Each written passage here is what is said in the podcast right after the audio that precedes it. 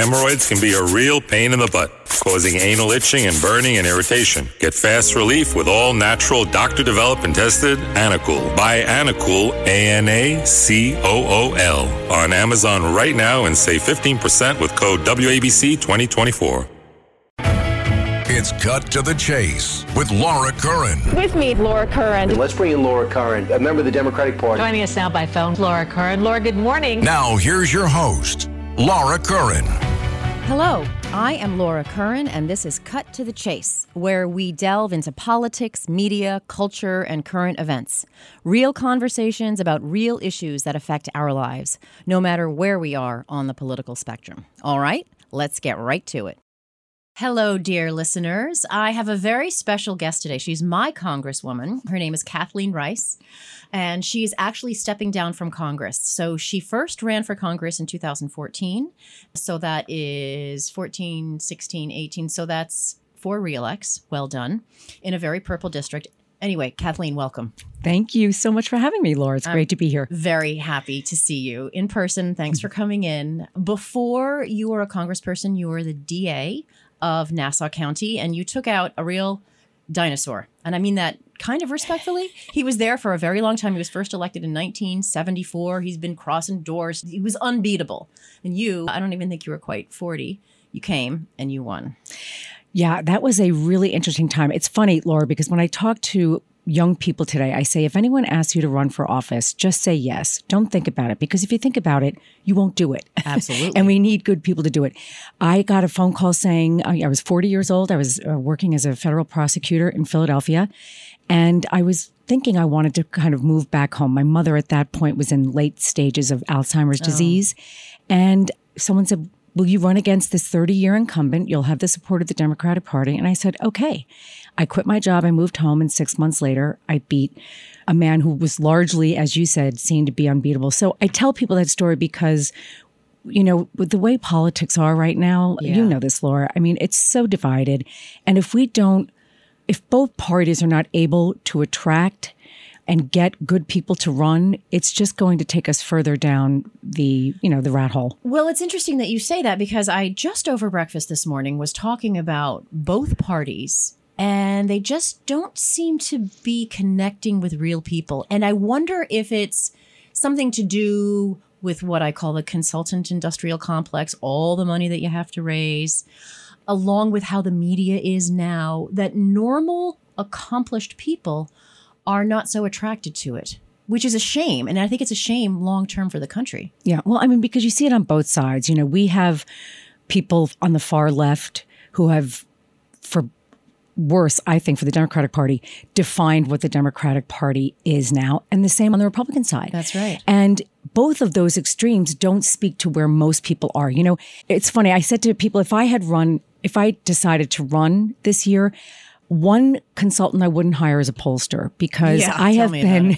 I mean, we all know they've been wrong over and Oh, over. They're like weathermen. They still keep their jobs. I don't get it. Yeah. But I've said the best poll that you could ever get back is the one that you do yourself when you're walking, you're, you know, getting your coffee in the morning and Mm-hmm. you're speaking to regular people in your district who are unfettered and they feel unconstrained to tell you how they really feel. Mm-hmm. And I think a lot of people who run for office they embrace the national, more extreme message then really get down to where the people in their district are. That's exactly right. And I think that's why there's a lot of disenchanted voters who, you know, are really up for grabs every year. Who's the less crazy party? and that's they're the go. most powerful people in America, those folks who could go either way. They- They, are the ones who make the decisions. And it's interesting because their decisions, while I might not always agree with it, kind of make sense. You kind of saw that coming. Yes, absolutely. You know, I don't know if many people know this, but because of, of how all of these seats are gerrymandered, you know, every 10 years we have the census. Every state either gains seats in the House or loses, depending on their population gain or drain. And the party in power gets to draw the lines. And that results in out of 435 seats in that. Now, the Senate is different. There are 100 seats they run statewide. Right. This doesn't apply to them. But for the 435 seats in the House, 96% of them are either really red or really blue. So there's a handful of races, and we that saw few. that very clearly. Two of those, very few, were in Nassau County. Yes. Yeah. Yeah, and two others in New York State. I mean, we lost the Yeah. House. I think it's going to look like we're going to lose. The Democrats are going to lose the House by four seats.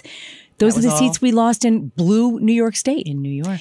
And I was saying it for months and months to the leadership of the party, leadership of Democrats, not just in Washington, but in the D trip and here in New York, that they don't know what's going on in the suburbs. Yeah. You Yeah. don't have your ear to the ground like I do. Yeah. And we're going to lose these seats. And lo and behold, we did. And it was unfortunate, but that's because we were not listening to voters. Not listening to people. We're listening to the consultants, to the pollsters, and to the other people in that little bubble.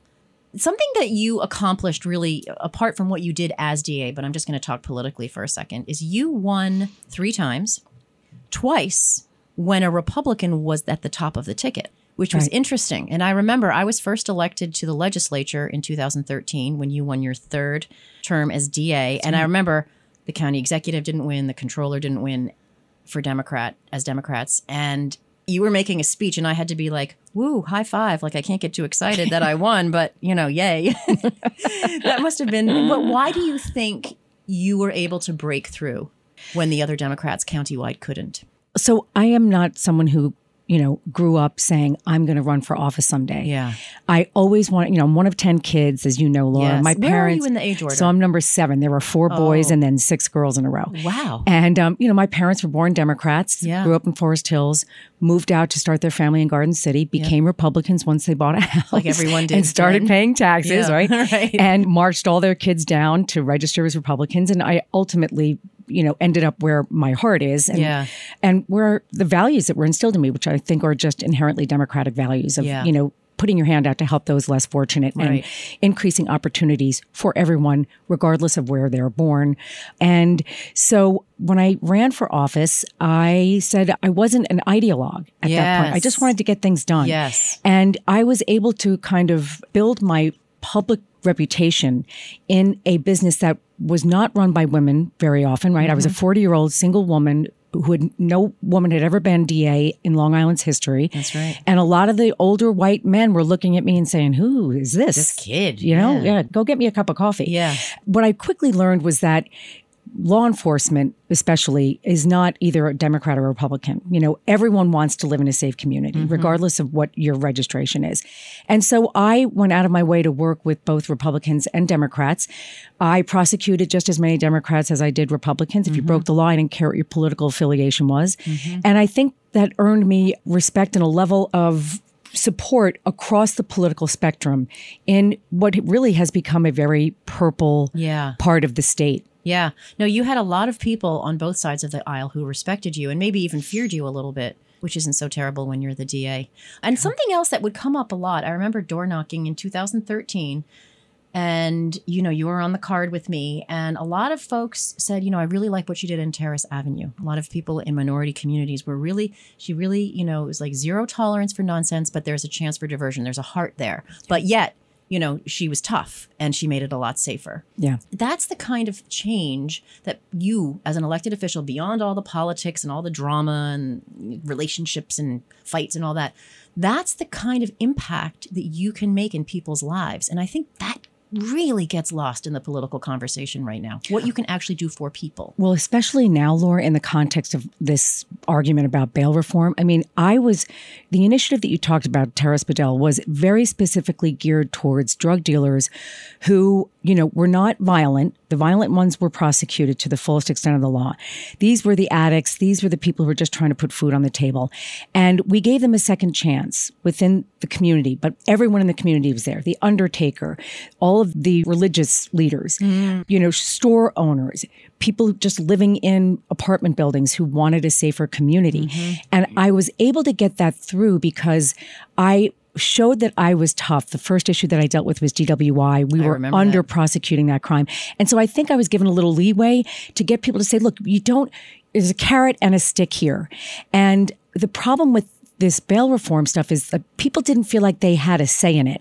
I brought the community in Hempstead together and they were all fully invested. Yeah. It wasn't me just telling them this is what we're going to do. Right. We had meeting after meeting after meeting for months Yeah. saying, what do you think about this? Give me your input.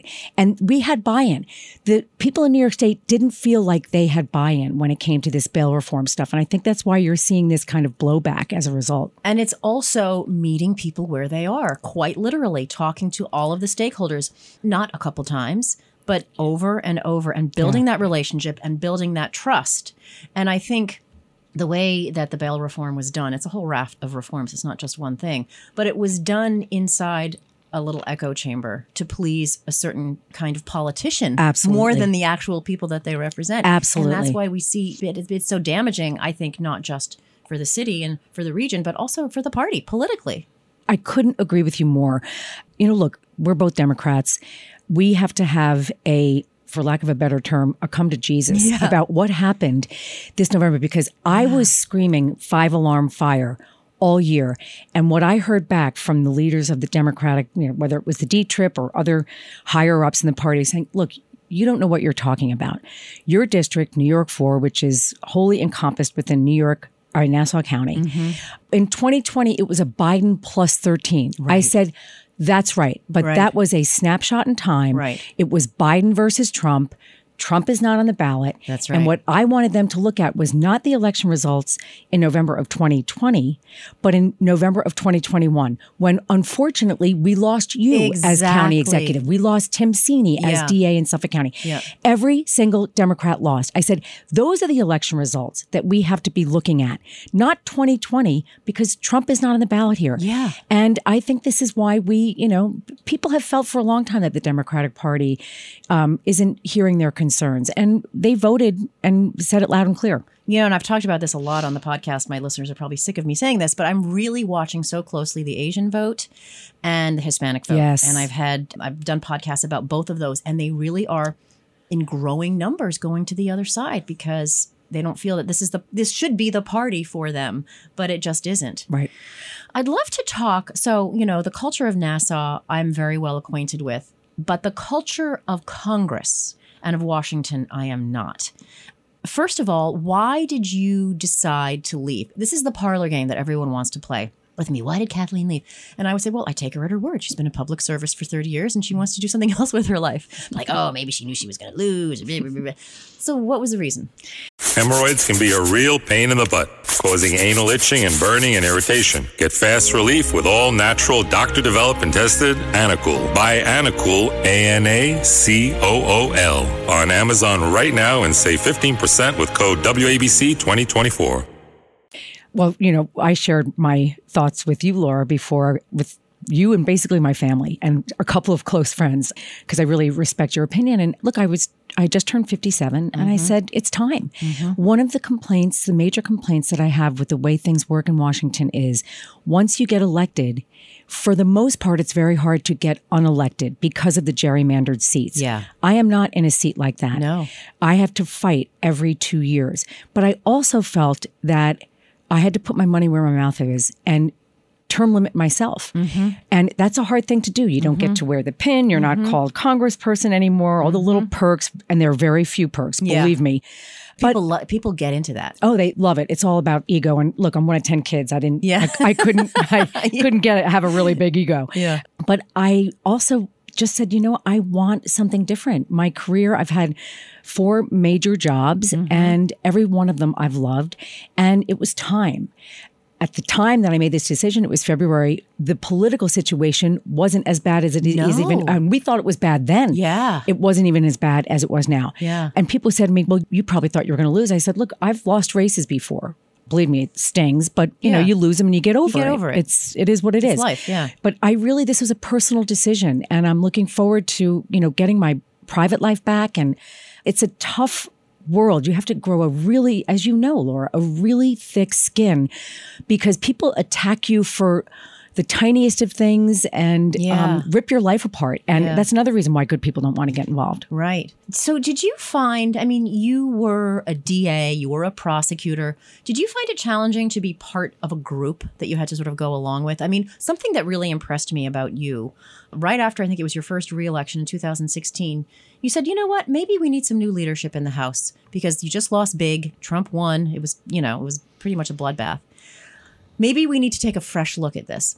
And people were horrified. But to me, it just sounded totally normal. Of course, you'd want to take a fresh look. And why is it that one person, talking about Nancy Pelosi here, and I'm not here to bash Nancy Pelosi, but why is it that one person representing one district, just as many as everyone else, gets to cling on to power like this? Why is that? A, it doesn't seem democratic to me. And it's ironic because we're the Democratic Party. Yeah. And we basically have had the same leadership for 20 years. Right. And I have nothing against Nancy Pelosi. No, I have a lot of respect for her. Absolutely. But we were losing and we couldn't afford to lose. Donald Trump was in the White House and we were losing. And I was sick of it. And so I said the quiet part out loud. Oh, I love and that. I was raked over the coals. I was punished by leadership. Yeah. Were you I punished? Oh my God. I was in the like? Oh, you're in the doghouse. You get, you know, bad, not bad committee assignments because I loved Veterans Affairs and Yeah. Homeland Security. So I loved that. Yeah. I was on those both of those committees for almost the whole time that I was in Congress. But you know, if you wanted to get on a bigger committee, no, you're, that's not going to happen. You are persona non grata, Mm. punished. and I get it. That's the way it goes, but that's not the way our system should work. And I think that it's really petty. And I think that, you know, absolute power is a dangerous thing to give anyone. I don't care if you're a Democrat or a Republican. And I am just so thrilled that finally, even though it's while I'm on my way out the door, that Hakeem Jeffries, who I have been supporting as a fellow New Yorker, but also just a you know, someone I have wanted to see move up the leadership Yeah, ladder. And there was going to be a civil war, I think, within the Democratic Party because a lot of our intra family fights were laid out in public last year. And we were looking like, even though we had control of everything, we had the White House, we had the Senate, and we had the House. Yeah. We looked like the Keystone Cops, like we couldn't figure out anything. Right. And that was the perception. And I think that that was also one of the reasons why people were like, you know what? These Democrats have all the power and look at what they're doing. Yeah. It didn't matter that we had passed the Chips and Science Act. It didn't matter that we passed the PACT Act to Which are all protect veterans. big deals. You know, the bipartisan gun law, the bipartisan infrastructure bill. Bipartisan, by the way. Almost all of these bipartisan. Yeah. Um, it didn't matter because the public perception was that we couldn't get our act together and there was so much infighting that Right. the Republicans were just sitting around eating popcorn watching Yeah. you know this drama unfold. Now it feels like that's reversed. Yes. Like now the Democrats are eating the popcorn. They got their groove back. And the Republicans, is Kevin McCarthy going to win? What, you know, is Trump going to take over still? Or, you know, like what's, what's going on with these people and how are they going to message it all? Well, so you you make a good point because we were acting in the House in this last legislative session as if we had a 60 seat margin in the House when we only had at our lowest a 3 or 4 seat margin. So why we were demonizing each other as Democrats when at our core, we all had the same values. Yeah. Did we want this package to be bigger? Of course we did. But baby steps are better than backward love- steps. I'm a big fan of that. Right. Incremental. Right. And then you win hearts and minds and then you can win and then more. you do a little more Then and you, win do a little more and it makes it harder for the other party to undo that progress once they get in and that was my big complaint about that that you know here we were democrats beating up each other progressives saying you moderates like stephanie murphy and kathleen rice you guys are bad. We all wanted the same thing. We just mm-hmm. wanted to get bills that could pass in the senate. Because remember we had basically the vice president was the only reason why we got anything done in the Senate Yeah. because it was 50-50. Right. And so we there were a handful of us. I mentioned Stephanie Murphy from Florida, Scott Peters from San Diego, who understood how important it was for us to work with our Senate colleagues, specifically Kyrsten Sinema. I know everyone talks about Joe Manchin. Kyrsten Sinema She's is the, the- one she's the that linchpin. gets stuff done. And I, I admire her as well. And I know she was definitely, there was a lot of vitriol thrown at her. From Bec- Democrats and progressives. From Democrats. Yeah. How about she's representing her constituents in her state? She's not representing you. Right. Or your constituents. She doesn't work for you. Right. She works for the people. But this seems to be something within the Democratic Party. You know, there's that piece in the Times where progressives are blaming eh, Mayor Adams for the Republicans' message coming through, which is ridiculous in my opinion because Totally he's responsible ridiculous. for, for crime in the city. That's his issue that he he has to deal with. Laura Gillen, who ran to replace you and unfortunately didn't win. She did well, but just not well enough to overcome all of this. She put a tweet, a three part tweet about you know, let's look at these bail reform. This is why we're losing. Very not emotional, not blamey, just like this is what we got. This is what I've learned. The pushback, not pushback, the whiplash that she got, the vitriol on Twitter was just. Yeah it was like blindsiding. Like, yeah. my God, and you're Democrats and you yeah. you can't even look at it. And and of course Sinema as well. That's another one. Like why do Democrats seem to do that to each other? Well, first of all, I think there was a you can't escape the gender aspect of it, you know. Mm. Uh, I mean, uh, you know, my two closest friends in Congress are Kyrsten Sinema and Stephanie Murphy. We talk about it all the time. I mean, mm. we prefer to do things behind the scenes and get things done. And then there are people like Joe Manchin who do you know, their thing and yeah. take all the credit. Yeah. But what bothers yeah, me about the way that Sinema and me, I was treated when I, you know, obviously I support, you know, getting prescription drug prices under control. Yeah. But I didn't vote for HR three, which is yeah. esoteric, doesn't really matter. But, but bottom line was, I didn't vote for it on my in my position on the Energy and Commerce Committee because I knew it wasn't going to pass in the Senate, ah. and the time to negotiate was before it got out of the committee. And guess what? We got it done. And people are there's a cap on what seniors pay on prescription drugs. There's a thirty five dollar cap on insulin. We made progress, but the slings and arrows that I took, that yes. Sinema took, that Murphy took, you did. that Scott Peters took were ridiculous. Yeah, absolutely ridiculous.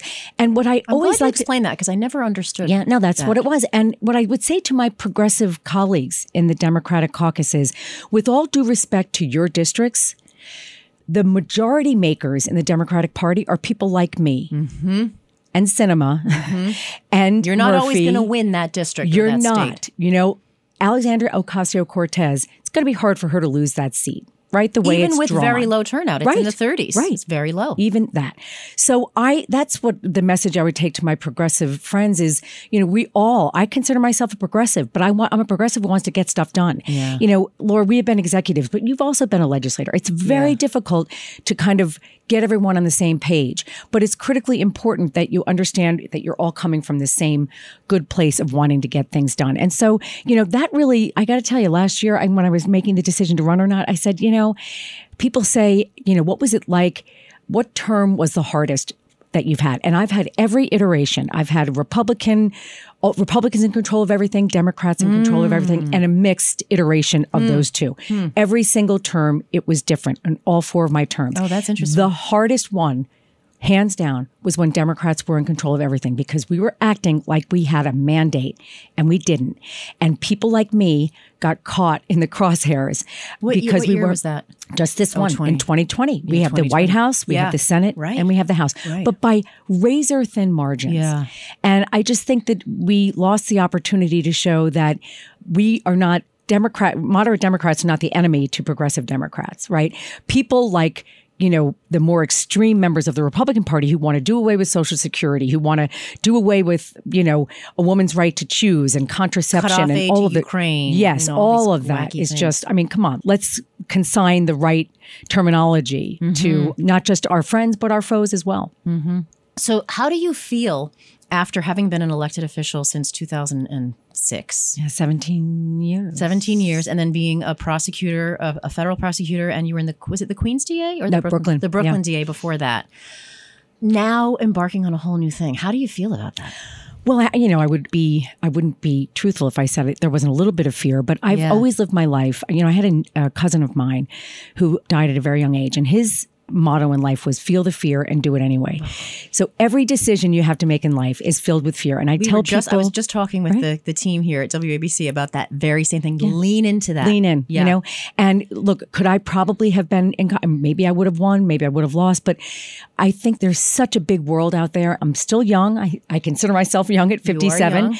I still look gorgeous. Oh, thank you. right back at you.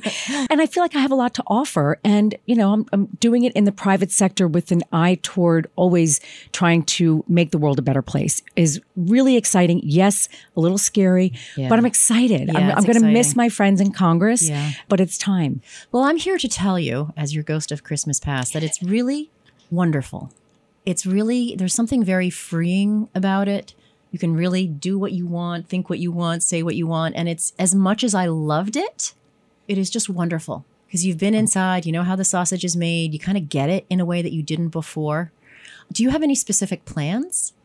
So, well, I was just mentioning, I, re- I spent, I have a nephew who's living in Austin, Texas right now. So, some of my sisters and I went to spend Thanksgiving with him, and the LBJ, President Johnson's presidential library is there. And I remember I was reminding myself that I had said I want to, when I have the time, go to every single presidential library we have in this country. There are 15 of them. 15. And I, you know, I was thinking to myself, my gosh, if I wish that young people would get off their phones and their iPads and get off these websites and actually go to a place where history is documented and you can t- have whatever opinion you want about it, but like go and see the rich history of this country, especially now when, you know, there's so much controversy about the presidency, the Supreme Court, Yeah. whether Congress has, you know, what they do with the power that they have and Yeah. how these all co-equal branches of government work instead of looking at it through a political lens, which is all we do now.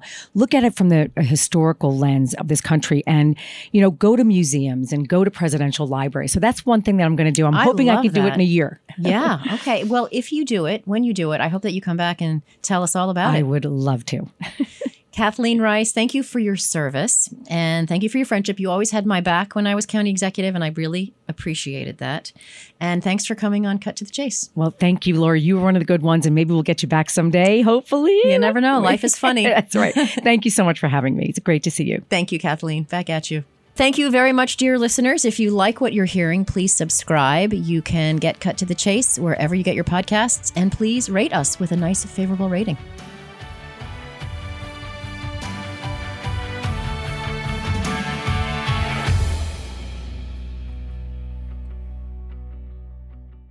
Hemorrhoids can be a real pain in the butt, causing anal itching and burning and irritation. Get fast relief with all natural, doctor developed and tested Anacool. Buy Anacool, A N A C O O L, on Amazon right now and save 15% with code WABC 2024.